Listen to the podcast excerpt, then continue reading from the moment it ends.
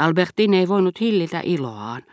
Hän esitti kysymyksiä mekaanikoille, jotka palasivat nyt, kun kone oli saatu ilmoille. Matkustaja puolestaan taittoi kilometrin toisensa jälkeen. Iso alus, jota katseemme kaiken aikaa seurasivat, ei enää ollut kuin häviävä piste taivaalla, mutta saisi taas takaisin aineellisuutensa, suuruutensa, mittansa, kunhan risteilyn loppuvaiheessa koittaisi hetki palata satamaan.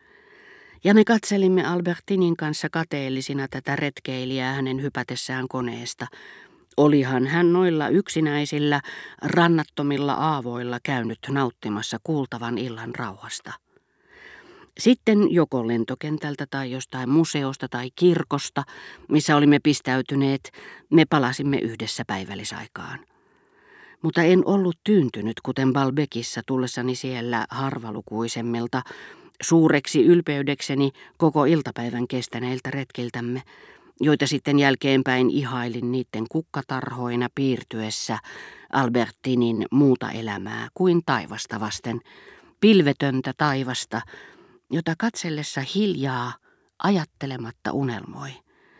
Albertinin aika ei silloin kuulunut minulle yhtä suuressa määrin kuin tänään.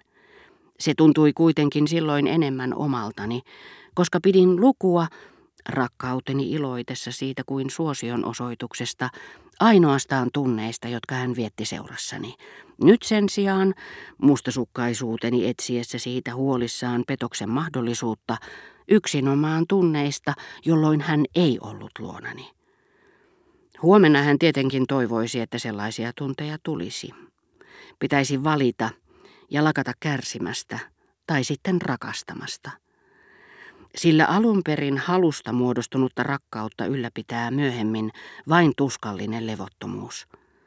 Tunsin osan Albertinin elämää karkaavan käsistäni. Rakkaus onnellisen halun, niin kuin tuskallisen levottomuudenkin muodossa, vaatii kaikki. Se syntyy ja kestää vain sillä ehdolla, että osa on vielä valloittamatta. Vain sitä rakastaa, mitä ei omista kokonaan. Albertin valehteli sanoissaan, ettei todennäköisesti kävisi Verderäänejä tapaamassa, niin kuin minä valehtelin sanoessani haluavani mennä heidän luokseen.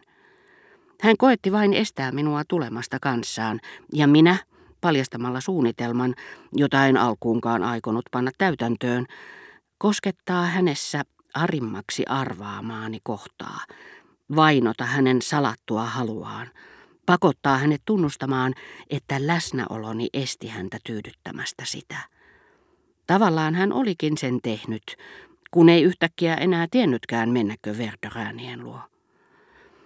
Ellette halua tulla Verderääneille, niin Trocaderossa on ainakin suuremmoinen hyvän tekeväisyysnäytös.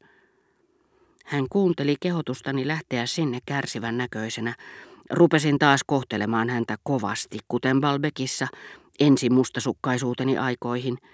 Hänen kasvoiltaan paistoi pettymys, ja käytin moittiessani häntä samoja syitä, jotka vanhempani niin usein esittivät minulle pienenä ollessani, ja jotka vaikuttivat loukkaantuneesta lapsen mielestäni niin julmilta ja typeriltä. Surullisesta ilmeestänne huolimatta en voi surkutella teitä, sanoin Albertinille. Surkuttelisin, jos olisitte sairas, jos teille olisi sattunut onnettomuus, jos olisitte menettänyt omaisen, mikä ei ehkä surettaisi teitä ensinkään, verrattuna liikatunteellisuuteen, jota tuhlaatte aiheettomasti, turhan takia. Enkä toisaalta arvosta sellaisten ihmisten tunteellisuutta, jotka väittävät rakastavansa meitä, kykenemättä silti tekemään meille pienintäkään palvelusta, ja ovat meitä ajatellessaan niin hajamielisiä, että unohtavat postittaa heille uskomamme kirjeen, josta tulevaisuutemme riippuu. Nämä sanat, koska suuri osa siitä, mitä sanomme, on ulkolukua, olin kaikki kuullut äidiltäni, joka, selitettyään saman tien, ettei pitänyt sekoittaa aitoa tunteellisuutta saksaksi empfindung, hän ihaili suuresti tätä kieltä, huolimatta isäni inhosta Saksan kansaa kohtaan, ja liikatunteellisuutta, empfindelai. Oli kerran itkiessäni jopa sanonut, että Neero saattoi hyvinkin olla heikkohermoinen, eikä silti ollut yhtään sen parempi. Itse asiassa Aivan kuin kasvilla, joka kaksinkertaistuu kasvaessaan, herkällä lapsella, jollainen olin pelkästään ollut, oli nyt vastassaan vallan toisenlainen mies. Järkevä ankara, mitä toisten sairaaloiseen herkkyyteen tulee. Mies, joka oli muille sitä, mitä vanhempani olivat minulle olleet. Ilmeisesti jokaisen, kun on jatkettava itsessään omaistensa elämää. Tämä harkitseva ja ivallinen mies, jota ei alun perin minussa ollut, oli liittynyt tunteellisen seuraan, ja oli vain luonnollista, että olin vuorostani sellainen kuin vanhempani olivat olleet. Sen lisäksi tällä uudella minällä oli jo muodostumisvaiheessaan valmiina oma puhettapansa, muisto ivallisista ja nuhtelevista puheista, joita minulle aikoinaan pidettiin, ja minun oli nyt pidettävä muille, ja ne tulivatkin suustani täysin luonnollisesti, siksi että jäljittelyvaisto ja muistoyhtymät palauttivat ne mieleeni, ja siksikin, että perinnöllisyyden herkät ja salaperäiset kirjailut olivat tietämättäni piirtäneet minuun kuin kasvin lehdelle äänensävyt, liikkeet ja asenteet, kaikki luonteenomaisia ja tyypillisiä niille, joista olin syntynyt. Sillä joskus kun esitin viisasta miestä puhuessani Albertinille, minusta tuntui kuin olisin kuunnellut isoäitiäni ja eikö vain äitinikin silloin tällöin luullut, hämärät tiedostamattomat virtaukset, kun vaikuttivat minussa sormienkin vähäisimpiin liikkeisiin, johdattaakseen ne samaan kiertokulkuun kuin vanhempanikin, että isäni oli tulossa. Koputin nimittäin oveen aivan samalla tavalla.